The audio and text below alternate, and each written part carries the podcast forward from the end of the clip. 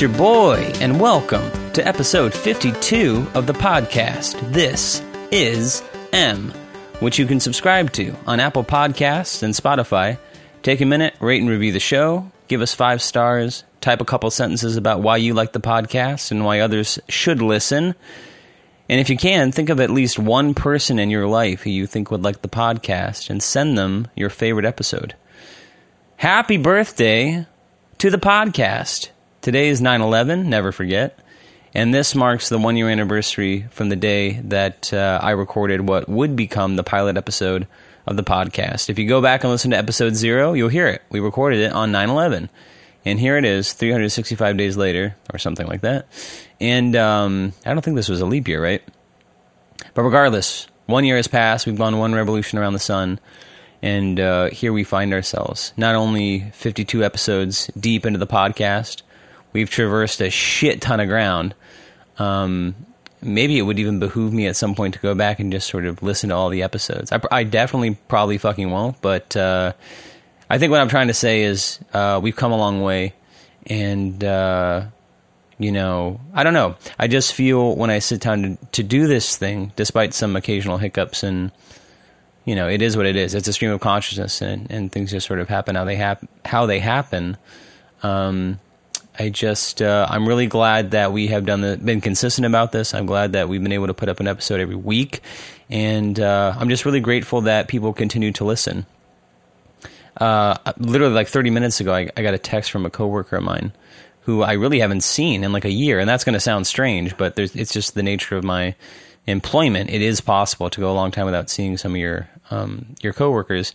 And he just sent me a message, you know, saying, "Hey, congratulations on on getting to 51 episodes." And uh, it was just really touching that he continued to listen. And uh, I want to extend that gratitude uh, to the people who continue to listen uh, now, you folks. And uh, we're um, we're few, but we're proud. And uh, I got to be honest. I don't look at the at the data too much, but when I do have a peek, I do see, you know, these cohorts of people kind of moving through the episodes, and um, and uh, it just means a lot. And so, thank you for tuning in, and thank you for continuing to listen. Um, you know, I was just trying to reflect. I mean, when I when I started the podcast a year ago, I was just beginning school. I think it was like a you know probably a couple weeks into my first semester back at school after not going for eight years or actually maybe like 12 years actually. And, um, uh, you know, I had been sort of practice recording and recording like, you know, I, I think I had recorded like a dozen or two dozen. I don't even remember just sort of practice episodes, just me, you know, recording for like an hour and just talking. And uh, it was on 9 11 a year ago that I recorded the episode that became the pilot. And uh, God, the world is in a completely different fucking place in a lot of ways, obviously, right? Uh, I mean, we still have Trump, but uh, we've had the pandemic. California is on fucking fire. Uh, Black Lives Matter. Um, uh, that movement continues uh, to escalate, which is great. George uh, George Floyd. so many world events have happened, and um, it just feels. I mean, it's cliche to call these times unprecedented, but we are clearly living in a momentous period of history, and um, you know um, it's hard to say what the future is going to hold, but you know there is that duality of of feeling kind of lucky to live at a time where important events are happening, but um, also for feeling powerless in a lot of ways. um, I don't know if anyone's seen the news, but um, the skies here in the in the Bay Area are fucking insane. If you Google San Francisco Blade Runner, someone created this video. They had flown a drone around San Francisco. The skies a, couple days ago. It's been relatively clear the last couple days uh, compared to what it was. I mean, it's still smoky as as all fuck, but the skies were just like bright orange, and it was insane. It was it, it it's it's it literally felt apocalyptic. It, it felt like you had woken up on the surface of Mars. It was like living in a completely different fucking planet for the day, and. uh my alarm went off at nine o'clock and it was still pitch black inside my apartment. And I was like, I was convinced you know, is this some kind of fucking uh, spring back, fall forward kind of thing? And, uh, you know, is there just something wrong with my phone for some reason? Is it just sort of miscalibrated and it's really like two in the morning, but my, it, you know, it, it, it, thinks it's nine o'clock or something like that. and uh, just sort of stuck my head outside and just could not believe what my eyes were seeing in a lot of ways. It really felt surreal um, to be that dark and to have the sky that sort of bright orange, that sort of deep orange color was very, very spooky. And it was so fucking strange that, you know, I had to do a couple things for work in the morning. And then at about 1130, I was just incredulous that the sky still looked the way it did, that it was still so dark outside. And so I got in my truck and I started driving around the area. And it's fucking crazy to be driving around at 11:30 or noon and have your headlights on. And when you look up into the sky, it was literally the smoke was so dense, you literally couldn't even see the disk of the sun. You know, it wasn't just an overcast day where you can still see, you know, the disk of the sun and you might even be able to look look at it straight on. It's so dense. You literally couldn't even see the sun in the sky and it was just it was just insane. And uh, um, showed up to one of my remote classes later that day, my biology lecture, and was just hearing from some of the older people in that class who lived there here their whole life and have just said they've never seen anything like that before uh, in their entire time here. And um, as bizarre as it looked, I mean, grateful that the air quality uh, is as good as it is. Not that it's great; it's pretty pretty awful, but um, you know, that we're still living relatively comfortably. And, um, you know, that at least the area I live in has been untouched by the fires, even though they are pretty nearby. and it was sort of strange. My girlfriend and I went uh, camping again last week, and we're actually going again next week. But right uh, toward the end of the weekend, uh, as we were going into the Labor Day weekend, um, you know, my girlfriend's getting stir crazy, and it comes up all the time that she wants to, you know, she's bored She's tired of sheltering in place. She's tired of the monotony, and uh, it's important for her to to find things to do that are stimulating. And so at the last minute, I just sort of looked online at the state parks and was just looking for a campsite in the area. And I couldn't be a you know beggars can't be choosers, but just something something to get out uh, and and, uh, and and drive to really. And uh, in um, Clear Lake State Park, which is up near Lakeport in Lake County, California, it's about two and a half hours north of here there was this one campsite left at the state park up there. And so very we just sort of scrambled to get our stuff together, uh, rented a sleeping pad from REI for myself. I actually ended up uh, buying one actually. I just picked it up today frankly. Um, but uh, we got up there and I don't know, we're fucking cursed, man. It's like record heat both weekends that we go out to camp.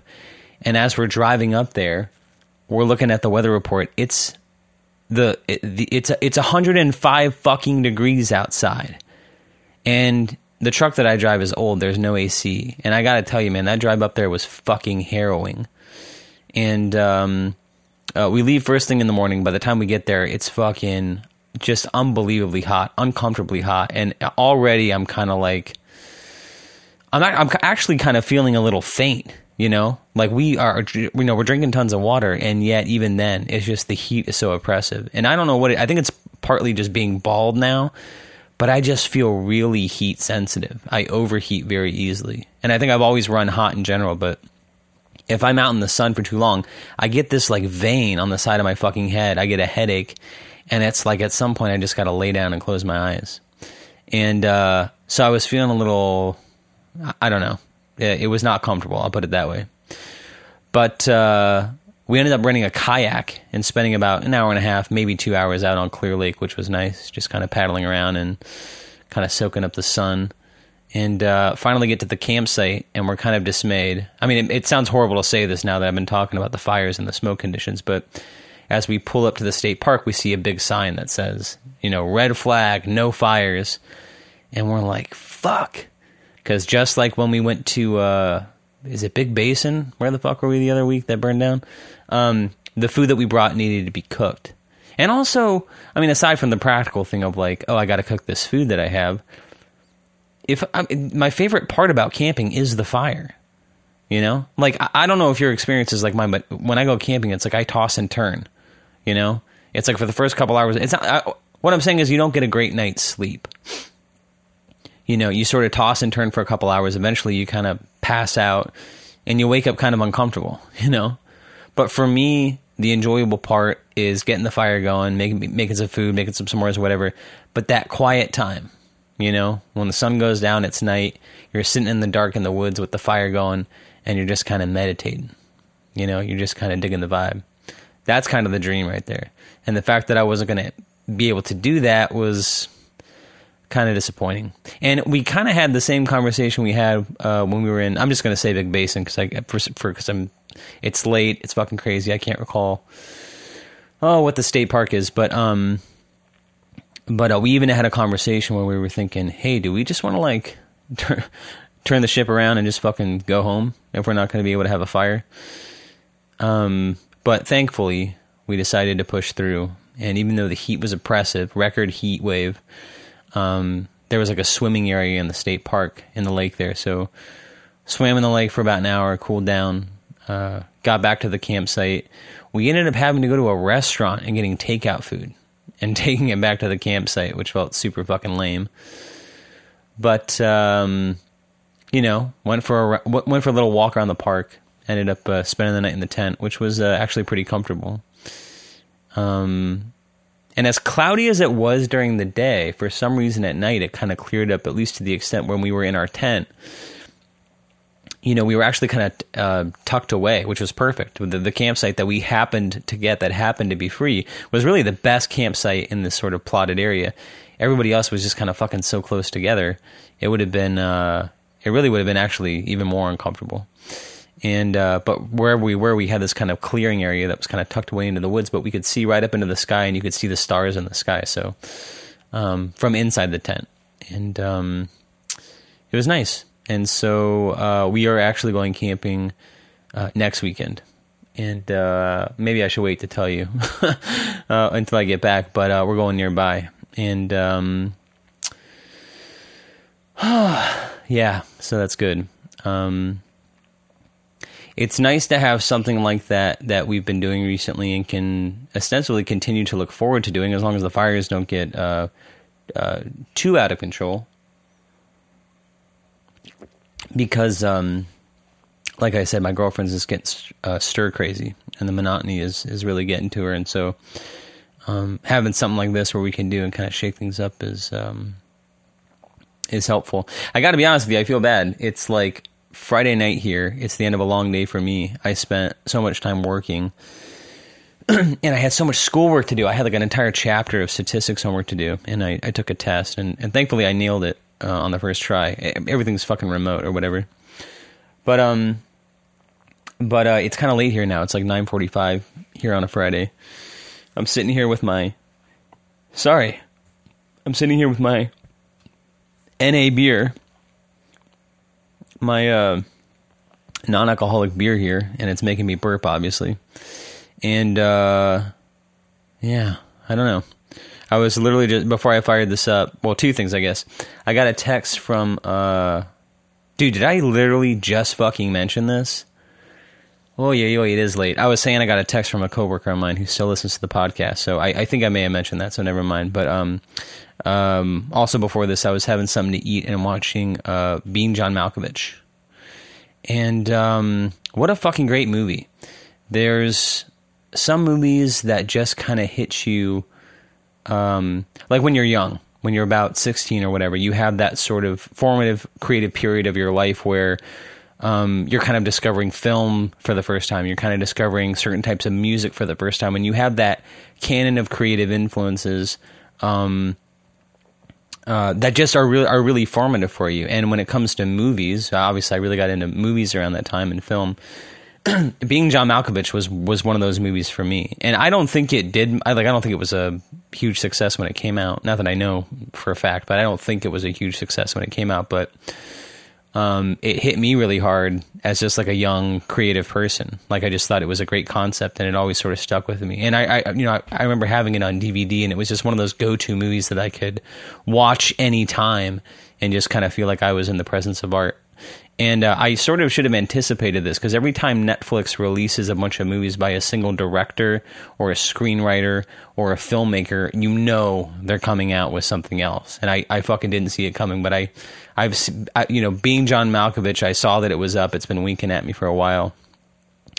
And then just the other night, I tuned in and there's this new movie. Uh, I'm pretty sure it's called I'm Thinking of Ending Things and this is Charlie Kaufman, the screenwriter and director's new new film.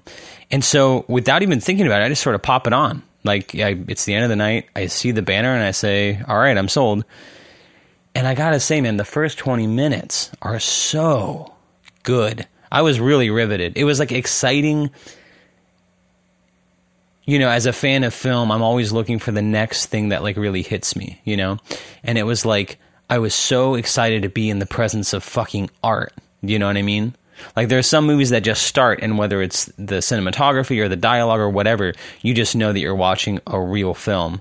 And it was like, oh shit, man, this is exactly what I what I fucking want. The dialogue was subtle, the direction was interesting. Um, it just, I don't know, it was just building. I don't know. You know what? I was thinking of it like it was making a promise. It was very intriguing. It was sort of reeling you in. It was subtle, and it was sort of increasing this. Um, I don't know if you want to call it magical realism or the surrealism or whatever, but you know these oddities, and there was just this sense that there's a there's a mystery here that's slowly unraveling that uh, will, you know, it was a promise. It was like oh, like I, I was I was I just felt like I was being told look at this interesting riddle that we're slowly presenting you, and that will all make sense in the end. And as the fucking movie goes on, it just gets weirder and weirder, and it just fucking. It just fucking floats off into fucking artsy fartsy la la land. And by the end of it, it's so laughably pretentious at parts that it just. I don't know, man. I really didn't like it. And I don't, I don't know. I don't want to draw too many conclusions or connect too many dots here, but it's like Synecdoche, New York. Uh, I hope I'm pronouncing that right. But the the um, Philip Seymour Hoffman film that was directed. I think it was actually Charlie Kaufman's first directed movie. Um, but anyway, that was another film that was like a very interesting concept, and yet as it was executed, it just it didn't feel wholly satisfying. And this film was like, for me, it was like that to the nth degree. And the beginning was so great. It, I, I was just, I was like, I don't know, I was really thrilled for a while. And then it just fucking just went on and on. And it was so tedious. And I think it was actually pretty long. I think it was like a full two hours long, which is a pretty good length for a feature. But, um, yeah, pretty underwhelmed about that. And I think I'm thinking about this because, uh, well, obviously I was just watching Being John Malkovich, but it also reminds me of last week's podcast where I was talking about this, I guess, difference between uh, the art I consume and the art I create, and really the podcast specifically. Like the types of podcasts I listen to are not highbrow; they're very, you know, lowbrow humor, like your mom's house podcast or whatever. And uh, but I, I mean, I, I, it's it's it's great. It's great for me, and um, but this podcast is cerebral and contemplative and i'm sort of just like talking about you know my thoughts and whatever and i'm sort of musing on art or whatever the fuck and um uh and so well as i'm talking about it now i just want to like beat myself up about that but um there was something about watching this movie that just I think I was saying, you know, nobody likes someone who's smarter than them. Ah, this is what I was thinking. I was using Norm Macdonald's uh, statement uh, comparing Bill Maher and like David Letterman um, that nobody likes someone who's smarter than them, and Bill Maher wants to be seen as smart. If he happens to be funny, great. But um, ultimately, you get the sense when you see his work that what he wants the audience to think is that he's smart and probably smarter than them. Whereas Norm Macdonald was observing that David Letterman is someone who actually is very smart, but also understands from a comedic perspective to be funny you need to play the everyman, right? Because nobody likes someone who's smarter than them. In fact, they like people who make them feel smart. And I think I was hyper conscious of this as I was watching this new movie. I'm thinking of ending things, which is like I felt dumb, you know? And I really felt acutely, especially at the beginning of the film, because I was sort of connecting dots and making sense of things and sort of filing things away to make sense of later.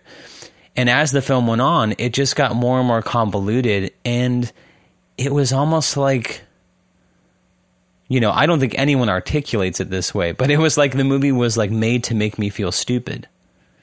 And it also it brings there's oh man there's a couple things here it brings me back to david lynch right i was talking about this this idea that i heard david lynch say recently in a video that was presented to me on youtube um, and I, I, later learned recently that this is actually the the premise of a book that he wrote, which I wasn't aware of. But um, he was talking about creative ideas are fish, and you have to sort of catch them. But it also made me just think about David Lynch, which is like his world and his films are very surreal, and they are a mystery. And when you watch a movie like Mulholland Drive, you, there are moments that you understand, and there's a lot of it you don't fucking understand. But David Foster Wallace also made this great observation about Blue Velvet in particular which is that when you're watching that film, even the absurd things that happen that don't make any fucking sense, like a guy getting shot and being dead but just standing there and not falling over, within the Lynchian universe, it makes perfect fucking sense. Like you don't really question it. Like you notice it's absurd. You you don't know how to make sense of it, and yet in this ecosystem, it, it, it sort of seems to fit. And you know, I know these are intangible, sort of ephemeral things, but my takeaway as a creative person is that oh that was a genuinely inspired idea right? It wasn't a fully it wasn't just a cerebral idea. It wasn't um, uh, an affectation. It wasn't just adornment you know? It was literally part of the the wellspring of lynch's uh, creative mind right? Like this just made sense. Um, and it doesn't need to be explained. Like when you're in the presence of art r- real art you you get the feeling that you can just sort of trust it, right? And it's not something you you choose to do. It just sort of ushers you along, um, just by its own reasoning and its own it, the sense that it makes unto itself, or something like that. and I know this film is based on a book. Um, I'm thinking of ending things, but it just felt so ridiculous and didn't make sense. And in a way, it sort of reminded me of Lost, which is like, oh, this is just a mystery that who gives a fuck where it leads, right? Um, it just, again, I, as I was watching it, I just had this feeling like it was making promises to me that at some point I would feel smart. Here I am noticing things, filing things away, feeling intrigued. Um, and I wanted the payoff of making sense of things. I wanted the catharsis but it just leads you down into fucking more, you know, silliness and weirdness and, um, you know, it just it it it, it just was crying out to be like I'm a puzzle, solve me, and it was like nobody has fucking time for this shit, man. Like it just there was something about its ambition you know? And i'm kind, I'm kind of trying to think of a, a, a, a comparable word that's a pejorative right? Because ambition sounds good but there's there's something about its ambition that was anachronistic right? Like maybe this movie would have made sense if it came out in the early 2000s but this is a this is a film on netflix right? There is uh, plenty of other options on fucking netflix and it's like I know you sound like a cretin or um, or a philistine for saying this, but it's like there's plenty of other things I could be watching that are going to make me feel good, right? Or that are going to be satisfying or that are going to be guaranteed to be entertaining. I don't want to sit and just sort of marinate in the murky mystery of your fucking supposed uh, movie masterpiece. You know what I mean? Like fuck this. Like it's it's annoying and it and it makes me angry. And so um there was something about that. And I holy shit, man. I didn't do this consciously, but you know what I did? Like the other night, I watched that movie, and I think the next night, as I was getting ready for bed, I started watching Inception, which you know Christopher Nolan is another filmmaker that I really like, and I, I you know it feels weird to be talking about Kaufman and Nolan because they're also kind of like your very obvious on the nose go to sort of like film school kind of like oh if you're into film you're supposed to like these people but if you were the real jedi perspective is that you're not supposed to like them but i love christopher nolan except for i haven't seen insomnia and i actually haven't seen um, uh, dunkirk either um, uh, and Interstellar actually wasn't that good. So I don't know. Maybe I'd have to qualify this because I'm actually not a huge fan of the Dark Knight movies either. So, hmm. But his original films. Actually, I should put it this way: I'm a huge fan. maybe I should say I'm a huge fan of Memento, and I'm a huge fan of Inception. And even though, as you watch Inception more, the writing um, is a little strange because it's so expository. It has to relay so much information it feels silly. And yet there's something about the sum of what that movie is, especially visually, especially with the sound design. Um, and just conceptually that is so fucking cool and so and so genuinely smart. And it is a mystery. You know, even now, you know, uh, spoiler alerts for a movie that fucking came out uh, probably over 10 years ago at this point, right? I think Inception's like 2008 or 9 or something like that. But um but you know, it's the sort of dream within a dream thing and at the very end of the film, it sort of leaves open this idea of whether or not Leonardo DiCaprio's character is in a dream or if he's returned to reality. And as I watch the film more and more, it's like I sort of pick up on these theories as I'm watching that seem to play out. And like most recently there's um uh what is the actress's name? She was from Juno, like Paige something Page. Um, her character's name is Ariadne, which is a fucking horrible name for a character. But um, but um, like the entire time I was watching it, I was like, oh, I wonder if Saito, the Japanese dude from Inception, I wonder if he like paid her to like in like do Inception on Leonardo DiCaprio, and like as I was watching this film, I was just uncovering like seeing all these like cues that maybe that was the case. And I don't know, maybe it's fucking silly, but I'm sure someone has solved the riddle of Inception somewhere online. But um, the point I'm trying to make is Inception was a fucking blockbuster movie, right? That you can just sort of let wash over you, and it's a genuinely entertaining film. Right? Like the first time I saw it, I had like downloaded, I had torrented a copy. I had downloaded like an illegal copy. And I remember watching it on my fucking laptop, of all things. But I had my headphones in. I had these sort of big headphones that I had sort of plugged into my computer, and I turned down the lights. I fucking just was sitting in the dark with fucking Inception, and the fucking sound and everything from the opening shot of those waves crashing. I was fucking in. You know, I hadn't even heard a word of fucking dialogue, and I was into this fucking movie. And when they explain, you know, they sort of um, uh, explain the concept to you, right? Dream within a dream, extraction, inception I was I was fucking in from the get go, and it was like whatever this movie shows me, I'm fucking all in on the concept, right? Uh, uh, disbelief completely fucking suspended, right? I'm just in on the fucking concept, and uh, as far as like big Hollywood movies go, I fucking love that movie, and I probably I probably seen it like at, I don't know at least half a dozen times, and dude, I'm embarrassed to say this, but the ending of Inception, I can literally, I, I, dude, I cry every time I see the ending of Inception, and I don't know why that is. I'm sure there's some Freudian, uh, you know, I don't know. There's there's some deep meaning there, right? There's there's something about the drama that plays out in this in that movie that hits me hard in a way that I don't have, I don't fully have access to, right?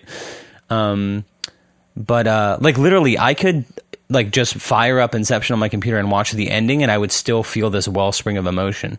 And I think it's, um, I think a lot of it is the score, right? Like I think the music for Inception is phenomenal. But um, anyway, I didn't start talking about this to gush about Inception.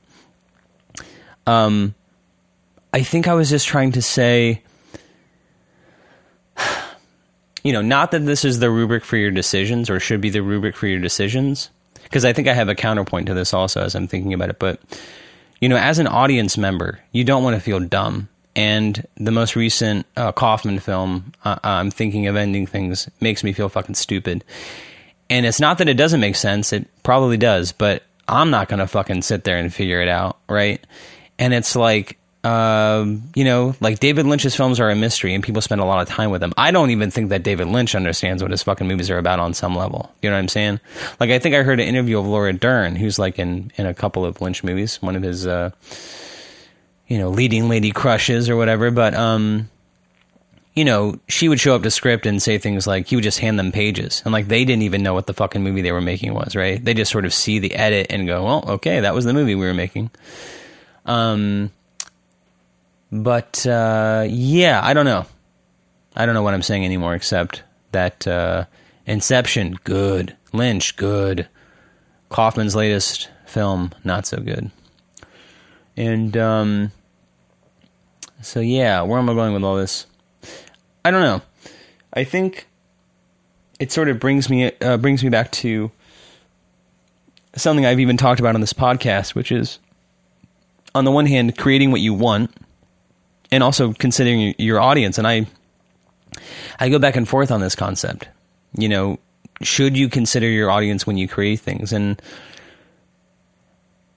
on some level, I, I think you have to. Um, and and and I, I, you know I can't say this dogmatically. I can only speak from my own experience and from my own values. But I think clarity when it comes to art is very important. And I don't mean that things can't be challenging, and I don't mean that things can't be confusing. Um, but you know, there's I don't know. I, I for for me, I value clarity, and for me, the real struggle of the creative process is to convey things that are complicated in a way that you can be understood, right? And trying to find those moments where you can even um, show uh, somebody something that they themselves have been wrestling with, because it's it's that sort of intangible thing, right? It's it's uh, it's a, we're we're talking about emotions usually we're dealing with psychology. And you know the those moments in film and art where you sort of see something you see yourself in it right? And sometimes in surprising ways. Um, you uh, you know see something that you've been wrestling with presented very clearly you know in a way that is um, uh, sort of poignant. Like to me that is the creative work right? It's it's specificity you know? It's not just being a sad song or a love song. It's about pinpointing specific moments and conveying them clearly. That to me is like the aim of you know what I've tried to do creatively at times. I think, and um, and where am I going with all that? Um, so I value that when I see it, and so. Uh, what feels like no reason at all. I've been thinking about Jonathan Blow recently, and I've talked about Jonathan Blow on the podcast. Sorry, I'm punching the mic here. I've talked about Jonathan Blow on the podcast, uh, who's the uh, he's a game designer. He created Braid, but he also created my favorite fucking game of all time, The Witness, which is a uh, kind of open world first person puzzle game.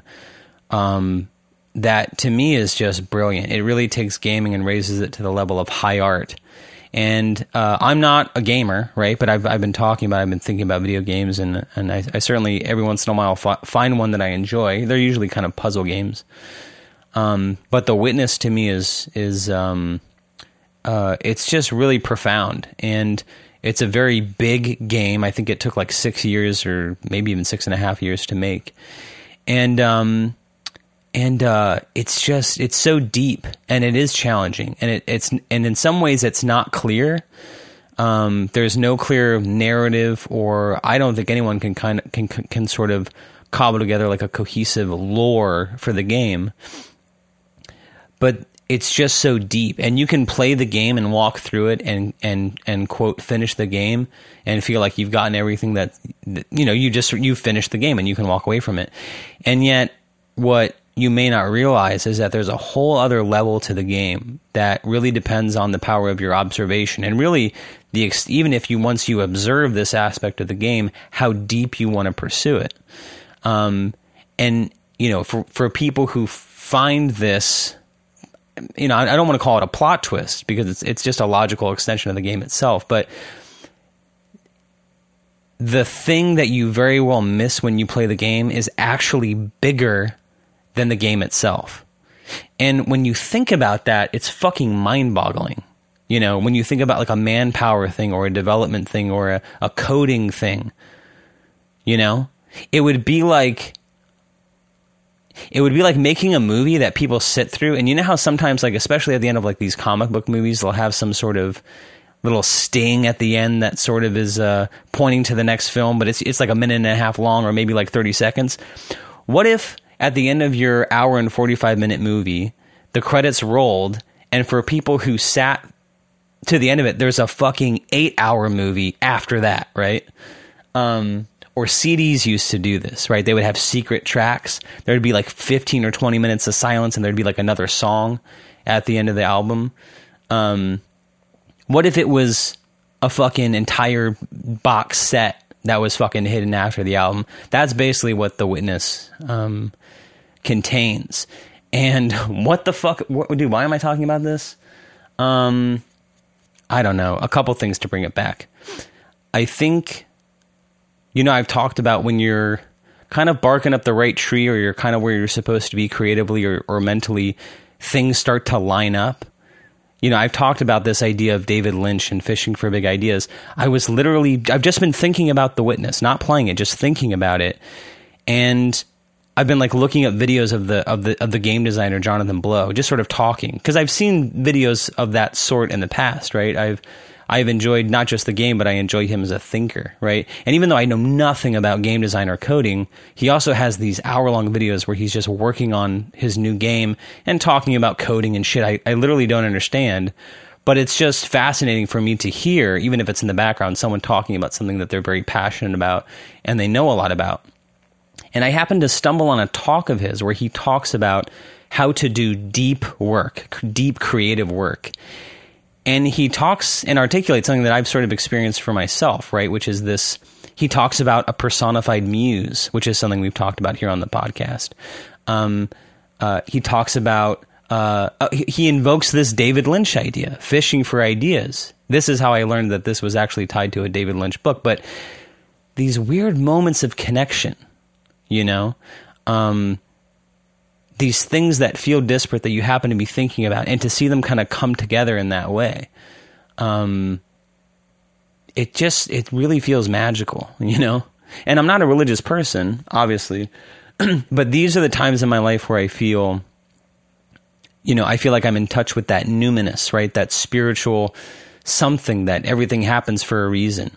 You know, it feels like things are kind of I don't know, you're letting the cosmos kind of do the work it needs to do on you. And, and it's almost like you feel this voice summoning you, you forward, like, oh yes, pursue this, pursue this, pursue this idea because it is, I don't know, it's, it's sort of building its own momentum, right? Like these disparate ideas that you're sort of sitting with and calling with, you realize, oh, they kind of come together, you know? You almost feel like a kindred spirit with this creative person because there's sort you you feel like you're both playing in the same sandbox and sort of finding the same things. Um, I do have to say though, it, it's also kind of it's kind of it kind of hurts in its own way too because you know here I am sitting hearing Jonathan Blow speak and uh, say things that I've sort of thought myself and and uh, you know he's doing it from a stage and he has an audience and here he has this masterpiece of a fucking game behind him that is you know a piece of high art that's you know celebrated or whatnot. And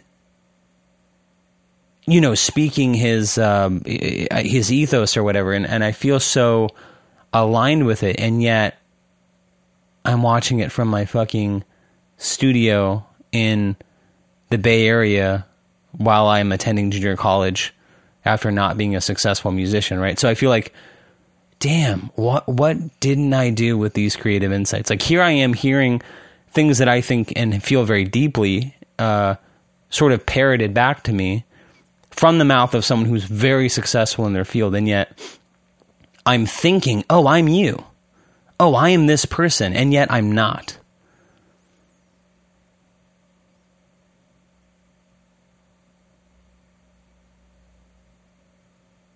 It's been hard in my life when I feel that I connect to different people who are successful and who are creative, and I feel finally I've met someone like me, right? Because we start to talk, and I feel like, oh, this dude's the real fucking deal, and yet I'm not successful like them. It's very confusing.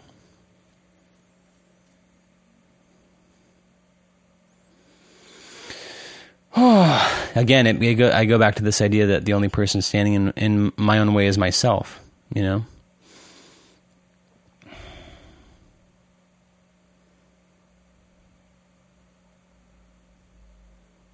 You know, and sometimes it just makes me think, oh, well, what is all this insight for that I have? You know, all these creative insights, all this whatever. What what is it for? How am I using it effectively? And is it possible to have all the answers and still not be successful? I guess so.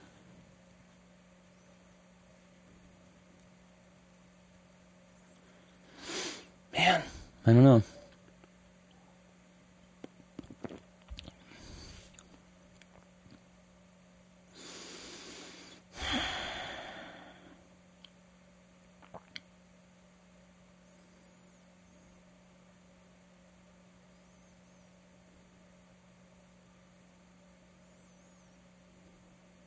Yeah, it's funny too because Jonathan Blow is talking about in this talk about doing deep work. I, I don't know how you could find it. You you could probably find it on YouTube if you wanted to, but you know, as much as he talks about how to do deep work, he says, how do you not do deep work? Right? Like, if these are the things you have to do to try to create deep work, what are the things that will stand in the way of doing deep work? And one of them is, is he says, which makes perfect sense, is, uh, and I feel it in my own life, is to chase success, right? Uh, to use success as the benchmark for for letting you know that what you're doing is right. And in some ways, this actually comes back to the idea that I was talking about earlier of considering your audience, which is, and clarity, which is, you know, Jonathan Blow has made this game The Witness that is very deep. It is very fucking deep. And yet, he has had to think very, and it, and it is um, not clear. It is a it is a mystery. It's a deep mystery. The entire island itself that you are sort of this open world island that you're solving these puzzles on is a mystery.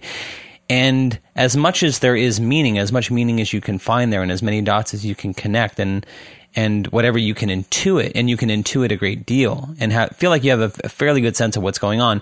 You never know. You're never given enough to really give you that. Um, I think he described it as that cocaine hit of like when you 100% a game, right, where you've unlocked all the secrets and all that sort of stuff. It just is. And no matter how deep you go, you just get the sense that there could be more. And, and, and in some ways, that's why I like the game because it feels like life. But, um, you know, Jonathan Blow, to create that, has had to think very deeply about how to be clear in many other aspects of the game, right? And especially in a puzzle game, you have to be very clear, especially a nonverbal puzzle game where there's no uh, dialogue. I have to qualify that because there are there's some, but it, it, it doesn't affect the mechanics of the game, right? It's not uh, it's not necessary. Um, but you just sort of walk through the game and figure it out for yourself, and right. So so here is somebody like a filmmaker who has had to think very deeply, or like a screenwriter. How do I convey the story? How do I not be confusing? Right? Like I think even Adam Carolla has talked about this in comedy. You can be a lot of things in comedy, but what you can't be is confusing if you're telling a joke, it can be crude, it can be politically incorrect, it can be offensive, it can be zany, it can be poignant, it can even be kind of um, sad in some ways. But it has to make sense. Whatever it is, your audience can't just go, What? Right? Like as a comedian, that's not the response you want. You can't just say, make a statement and someone go, uh, What? And feel confused you have to be clear. And if your audience just doesn't know what you're talking about, then that is an issue of craft. Right? Or if you're telling a story and people literally don't know what you're talking about, like when you just say, uh, oh, and like you just start talking about someone and you've never set them up or introduced them, like people are just not going to know what's going on, right? You have to introduce people. And this is how you know good screenwriting from bad screenwriting is because exposition has to happen. Relationships have to be explained. But you know you're watching a bad movie when it's like in the first 15 minutes when we're introduced to characters it's like oh you're silly. It's like oh well jill you're my sister. You know me better than anybody. You feel like they're they're forcing information on you.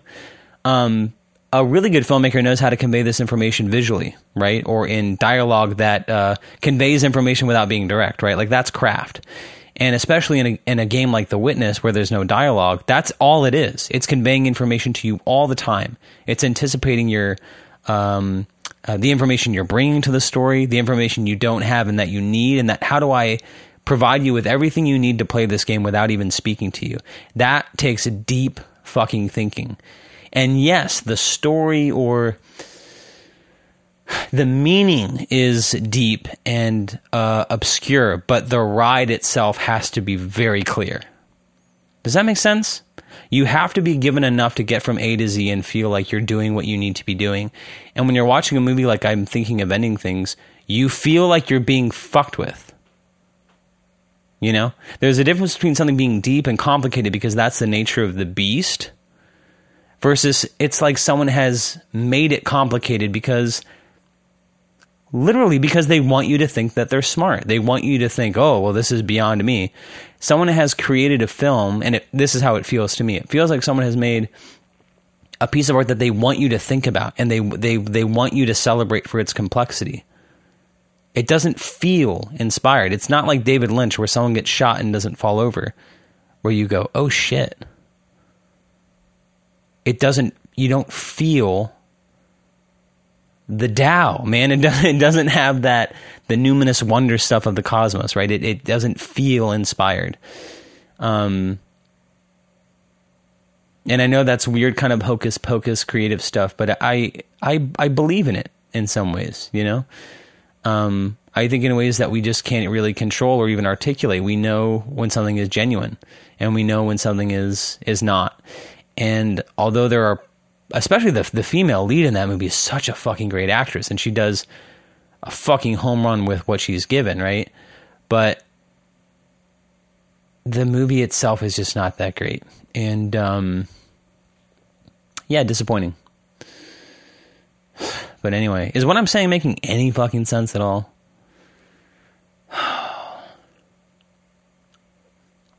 yeah.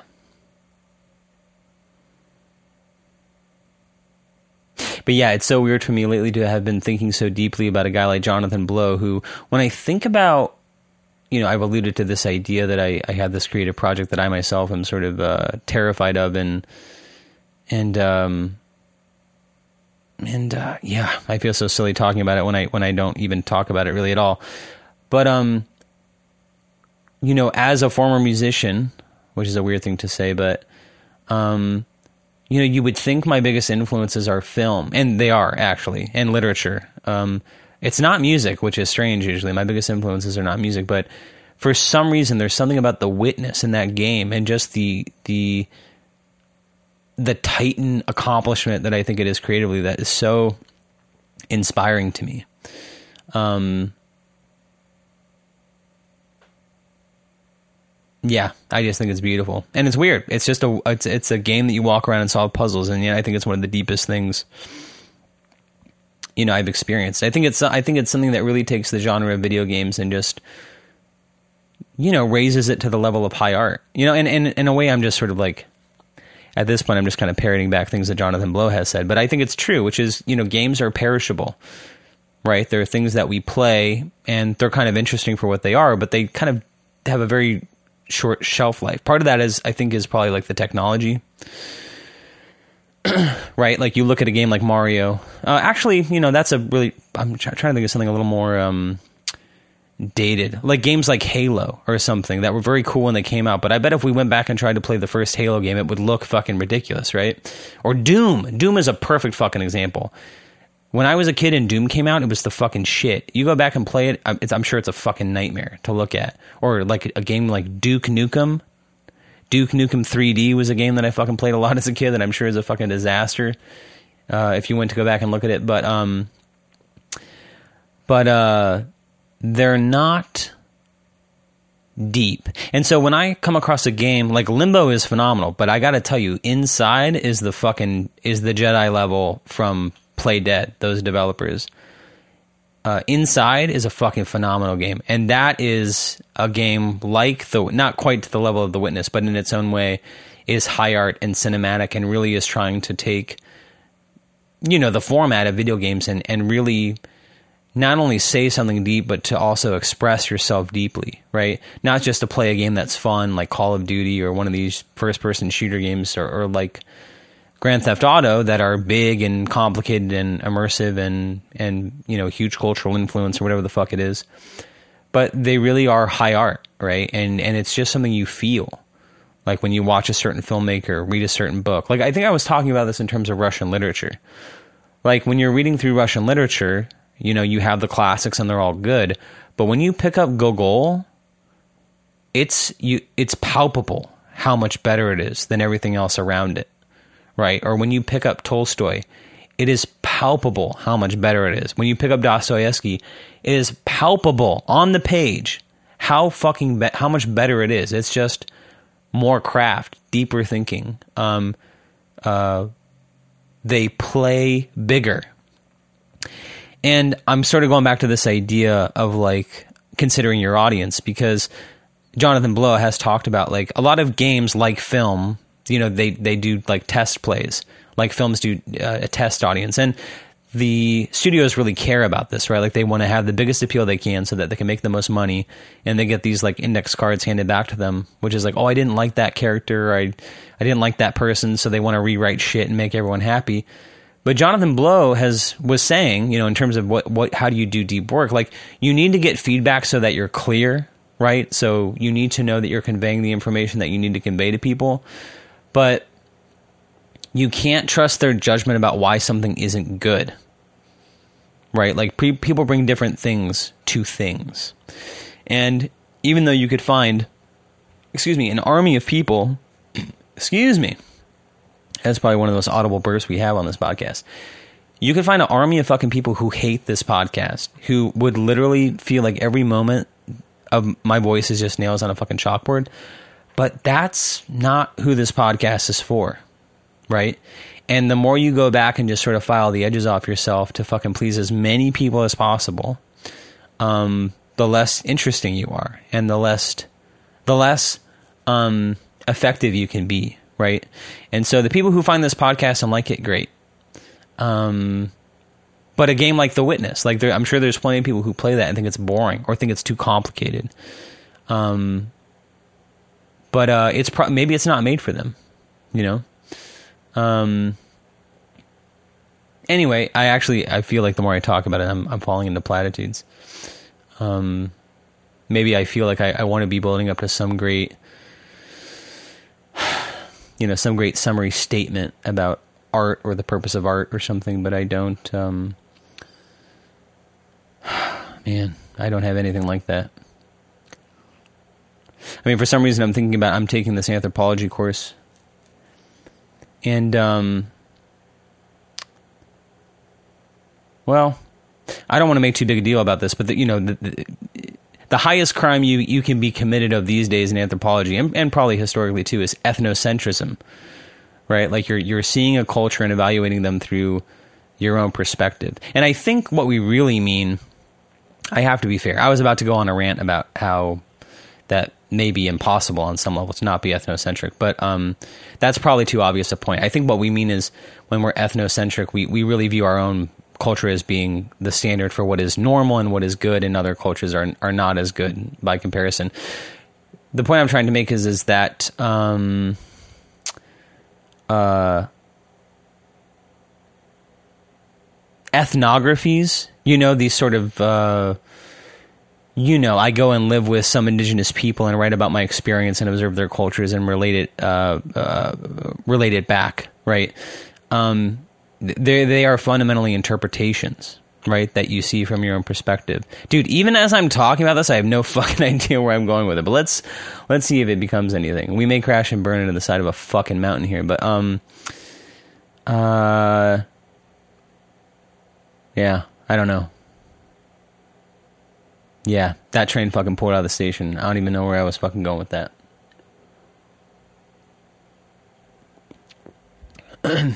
anyway that's one of those moments that if I went back and listened to it, I would I would know where I should go, and I would literally hear myself fucking drop the ball and think, ah, fuck, man, you had a point there. You just needed, you just fucking, you're human. You dropped the ball. I actually there have, I mean, I go through my week sometimes, and I think about things I said on the podcast, and I, I misspeak so much.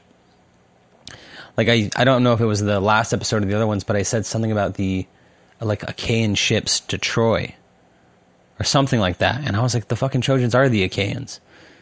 I, I, I mentioned one time talking about, uh, I think I was saying Oscar Wilde, but I was really talking about Orson Welles or something like that. I was talking about Orson Welles on the Dick Cavett show, and I think I was saying Oscar Wilde or something like that. I was calling him the wrong person, and it was like, dude, you sound like a fucking dumbass.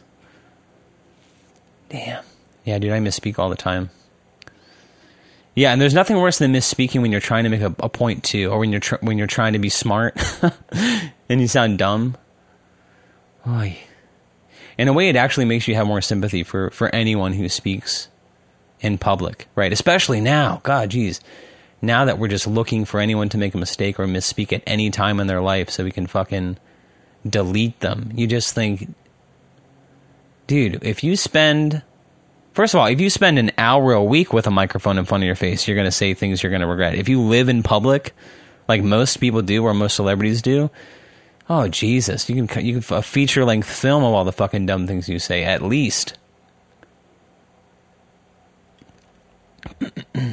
I was actually thinking about this. I know like movies and stuff have like blooper reels, right? So like like if you ever want to go down a rabbit hole on YouTube and, and have a real laugh, just start looking at bloopers from movies. And there's something because they, you know, it's when people like break character or something and they genuinely laugh. You are, it's like you have to laugh. It's infectious, right? It's a very specific type of laugh. So I would highly recommend this. Maybe you should bookmark this for yourself. But if you're ever feeling sad, uh, try watching bloopers and see if you don't laugh. Like I feel like that type of laughter is super infectious and, and probably curative in, in, in a way. But um, why don't we have more like when you shoot a film? There's so many takes that aren't successful. why don't those things leak? Right? And I know that they can edit together blooper reels in a way that's sort of funny and you get this inside look into the creative process. But what checks and balances are in place that we don't have literally like all the takes from like um, uh, Guardians of the Galaxy or whatever. Why don't we have those takes just leaked online somewhere? Do you know what I mean? I just feel like you know these digital files or these films go through so many hands and throw many, so many organizations. If records leak online, and I know movies end up on the internet as well, but why doesn't the raw footage get out there? You know what I mean? Why don't maybe the cameras weren't rolling, but it's like actors on set. Why don't we have just hours of footage of actors on set just yelling at people in between takes or something? Do you know what I mean? Is that stupid? I don't fucking know, man. I think I've thought about this sometimes too, like when a, when an actor or an actress films a sex scene or or a nudity scene, and you can tell that it's shot in such a way that it cuts away right before you see anything, and it's probably because that actor or actress had a non nudity clause, where basically they had to like get review on the final cut and make sure that nothing was showing. Um, why doesn't that footage leak? You know what I mean? Like if hackers can break into like um, I was going to say Scarlett Johansson, but that's not who I mean. Who was there was some female actress who had her cell phone pictures leaked. Um, I can picture her. I just can't say her name. The girl from the Hunger Games and all that fucking shit. Um, if someone can hack into your cell phone and get that shit, how can people not have the raw footage of somebody who's been naked on screen in front of a fucking in a movie studio? Do you know what I mean? Does that stuff just get locked away? Or I don't know. What safety measures are in place so that that footage doesn't get out right? I don't know. Is this stupid? Yeah maybe it is. I don't know. Who the fuck knows folks? It's a stream of consciousness. Anyway. Man well I literally you know, uh, the last few weeks I really haven't taken a lot of notes during the week about what to talk about, and this week I literally have a dozen things in a, in my little podcast ideas Google Doc that lives on my computer. I literally have a dozen things, and I told myself when I sat down, make sure you have it in view so you can get to this stuff. I'm now looking at it. We have talked about fucking none of it. The one week I have a fucking litany of things to talk about, I, I get to none of it. I fucking sit here talking about Inception and Jonathan Blow and video games and fucking uh, B-roll boobies that fall out of movie studios or something. You know, oh god. And when are we going to do something celebratory, man? Is this just what the podcast is going to be? Am I just going to keep spilling my guts to you folks? Are we never going to have a guest? Sometimes I wonder if just me is too much. Like maybe I'm one of those podcasters who's better with a guest, right? Like maybe I'm okay, but really my real skill is like bringing other people out of their cage and just sort of instead of having to fill an hour with my fucking stupid thoughts, if I just sort of am, uh, pick my moments more carefully, right? Kind of say 10 smart things ac- across the course of an hour. Who knows? Oh, yeah, yoy. Maybe I should have a look here. Let's see. Is there anything worth talking about? I do have this one thought that I noted down, which is uh, what I hate, what I hear it all the time now, and it's something that I think people who are not saying something really smart but want to sound smart, especially you get this a lot in social critiques, when somebody describes anything as at best X, at worst Y, right? They say, uh, at best it's un, it's uh, at best it's simply thoughtless. At worst, it's malicious I can't stand when people fucking frame things that way. Yep. Dude, that's why I don't talk about this shit. I take these notes and I look back and then I go, that's a dumb thing to talk about. Why why the fuck why would you write that down? Did you think that was how much content did you think that was going to give you? I just said it, done. Now what? What else do I have here? Oh, I hate people who say love you to the moon and back. I, that people who say I love you to the moon and back don't love you. That's a performative like statement of love. People who say I love you to the moon and back, they do not love you. Because to actually say I love you would be a lie. So they have to say something cr- crazy and performative. You know what I mean? Like I had this idea I had this idea that people who are into something and so for every birthday or holiday they get some variation of that theme, right? Like uh, we had a friend growing up who liked dolphins, and I'm putting that in quote quote in quotes. They liked dolphins ostensibly. And so for their birthday or whatever, their boyfriend would always get them a dolphin thing, right? Like a dolphin pillow, a dolphin thing. And it's like, I don't want to beat the guy up, but that is pretty thoughtless, right? Like you've just sort of decided it, it's actually you've latched onto this thing to save you from having to think deeply about about buying a actually buying a thoughtful gift, right? and it becomes this sort of drama that you and your partner clearly have decided to sort of play out for each other. With, whereas this is what a, a, a thoughtful gift is. You've latched onto this one aspect of my personality and decided that every gift you give me will sort of be a variation on this theme. It's actually not thoughtful, right? It's not a thoughtful gift. And somebody who says that they love you to the moon and back does not love you. They don't know how to tell you that they actually don't like you.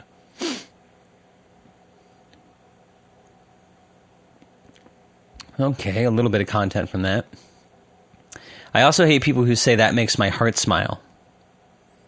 Like we have this thing now in culture where we just can't say things with earnestly. We can't just say the thing that we're trying to say and mean it. We have to couch it in some cute internet speak way. Oh, that gave me all the feels. Dude, just say, "Oh, that was really touching." Why do we have to talk like we're all fucking 12-year-olds? Why do we have to talk in the same snarky um, bubblegum internet speak language, right? Like I was talking, like it me. What? No, it's not. And dude, the people who, f- the people who fucking reply to people's Facebook shit with like gifs, right? Just fucking say what you mean. Don't give me some fucking uh pop culture reference to identify your response to something you know, like some some gif of somebody clapping their hands or something. The Shia LaBeouf fucking clapping their hand things. It's like, dude, how creative do you think you're being? That's another one of those things. People think they're being smart or funny, dude. Not smart, not funny, stupid. If it's had the power to reach that many people, it's no longer original. Stop saying it. Stop doing it. people who just say yes or no, no, this. That's the one I fucking hate, dude. People who just like post something and just they caption it this or all this. It's like, dude, fuck, please. All right, all right. We don't have to be so curmudgeonly, do we? Although, oh fuck it, let's just let dude, let's just fucking plow through this list. Dude, what's up with perfect tees and the comfy everything that people are trying to sell me? Every fucking ad I get on Instagram there's two things I know. Since TikTok disappeared, which I was never fucking on, Instagram is all in on fucking reels. And if I ever go to the fucking compass thing where I just start showing you shit you might be interested in, Instagram is fucking begging me to start following these fucking thirsty girls on Instagram who just sort of bounce around and do these stupid TikTok videos where they lip sync lip sync along to some stupid fucking song and act it out in some fucking the a way that they think is clever. And it's like, dude, I know I'm a guy. I know I'm a middle aged white dude, and I'm sure all your data points to like I'm gonna like fucking just start following. By the way, I do have a friend of mine, dude. This is what's funny, dude. Social media is funny because it's like you ever had that dude who's liking porn on Twitter or like uh, liking all the creepy photos on Instagram, and it's like you see them.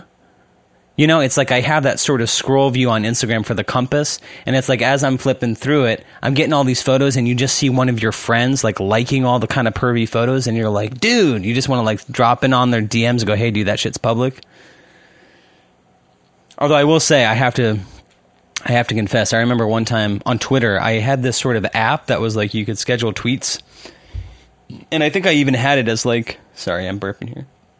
I had it as a way to like mass delete people I was following. Um, excuse me. And uh, I also did this thing where you could set it up where you retweet things. Like if people mention you in something or a hashtag something, you can retweet it. And one of them was the plastic arts. And I don't know why this fucking photo was fucking hashtagged with the plastic arts, but I was going through that feed one day, or maybe my own feed. I was trying to like clean it up, whatever. And I see this photo that was retweeted by me, ostensibly, right? That's what it looks like. And it's a fucking animated picture. I, dude, I feel gross even talking about it. It was like um, one of these like Japanimation porn photos of like a girl like with like a dildo, right? And I was like, this has been fucking sitting in my like. How many people saw this and are like, oh, that dude just fucking retweeted porn, and you're like, oh Jesus. Oh man. Anyway, it makes me uncomfortable to talk about. I don't want to end on this fucking. Uh, oh yeah, what was I talking about? Oh, perfect tees. Yeah, comfy everything. The point I'm trying to get at here is when I go on Instagram, one of the fucking things I see, along with all the TikTok girls that they want me to start following, is they're convinced that my wardrobe is not comfortable enough. I always see these fucking ads for fucking comfy T-shirts. And it's not the same company. There's literally like two dozen companies out there who are fucking vying for the spot to be the mail order shirts or like shirt subscription service, right? Where like every month I get a box of fucking comfy t-shirts. And they all say the same thing, the most comfy t-shirt you've ever worn. And it's like, what's wrong with the shirts I have now? How bad could they be? These are the most comfortable socks you'll ever wear. These is the most comfortable underwear you'll ever wear. These are the most comfortable t-shirts. It's like Jesus Christ, man. Does everything have to be fucking big gulp level comfort? Can't aren't things comfy enough? Can't we just stay comfy with what we got? How good do things have to be? Do we have to go Mountain Devil or Mountain Devil? Mountain Dew level? Do we have to go Mountain Dew level comfort? Jesus, do we have to go fucking monster energy drink level comfort with the t shirts? Isn't just 100% cotton good? Like, I got, dude, I have these t shirts. First of all, all right, we got to wrap up here soon, but I literally have so many t shirts with my M logo on them that are just fucking sitting in a plastic tub at my house. Forget about CDs, which are rotting in the corner that nobody wants to buy. Now I have all these t shirts left over from tour, and it's like, they are, dude, I gotta tell you, man, they are the most it's the most comfortable T-shirt I have. It's an American Apparel, some brand. Years ago, I bought this shirt uh, when I saw the National Live that was printed on this T-shirt, and it was my favorite fucking T-shirt. It was super fucking comfortable. And so when it came time for me to make T-shirts, I fucking hate bands who have T-shirts that are super uncomfortable and starchy, and they hang awful. And you know that they use that because that was the cheapest one. You know, shirts are fucking expensive, relatively expensive to print but you can do it cheaply. You can get like a thousand shirts for like, you know, for like $2 a piece if you get these super shitty t shirts. But I was like, I'm going to charge a premium, but I'm going to sell people the most comfortable t shirt they've ever fucking worn. Like, you know, assuming you like the logo, you will wear this shirt every fucking day. And I'm wearing it right now. Literally, it's like part of my fucking standard issue uniform right now. This type of t shirt. I love it. it. It is the most comfortable t shirt I've ever worn. And I just look at all these ads and go, it can't fucking be. If it is more comfortable, I don't want it. It's like going to have to be part of my uh, aesthetic practice to deny myself that level of comfort. Right? Like that level of comfort is actually not good for me. Anyway, folks, we've gone on for too long here. We got to end it. Um, let's go ahead and put a pin on our one year anniversary episode. 9 11, never forget. Um, it seems fucking crazy that 9 11 was 21. Is it 19? Wait. All right, never mind. Don't ask me to do math. It was a long time ago, but it feels like it was just last week, honestly. And um, and yes, I've said it a few times. I'll just say thanks for for those of you that have been listening the entire year. Thank you. For those of you that are just tuning in, that's great. Also, um, the point though is I want you to continue listening. So as happy as I am that people are uh, here today. Um, actually, the good thing about podcasts is people can hear this a year from now also. But uh, for anyone who hears this, I'll just put it that way. Thank you for listening to the podcast. Thank you for tuning in. Uh, if you haven't subscribed to the podcast yet, you can on uh, iTunes and Spotify. And if you're able to, please take a couple minutes, rate and review the show, give us five stars, type a couple sentences about why you like the podcast. And if you can, think of one person in your life who you think would like the show and send them your favorite episode. And really, let's see as we speed, as we sprint toward our goal of 100 episodes, uh, let's see if we can't grow the audience a little bit. Uh, until then, thank you for listening. Thank you for your time. And ciao for now.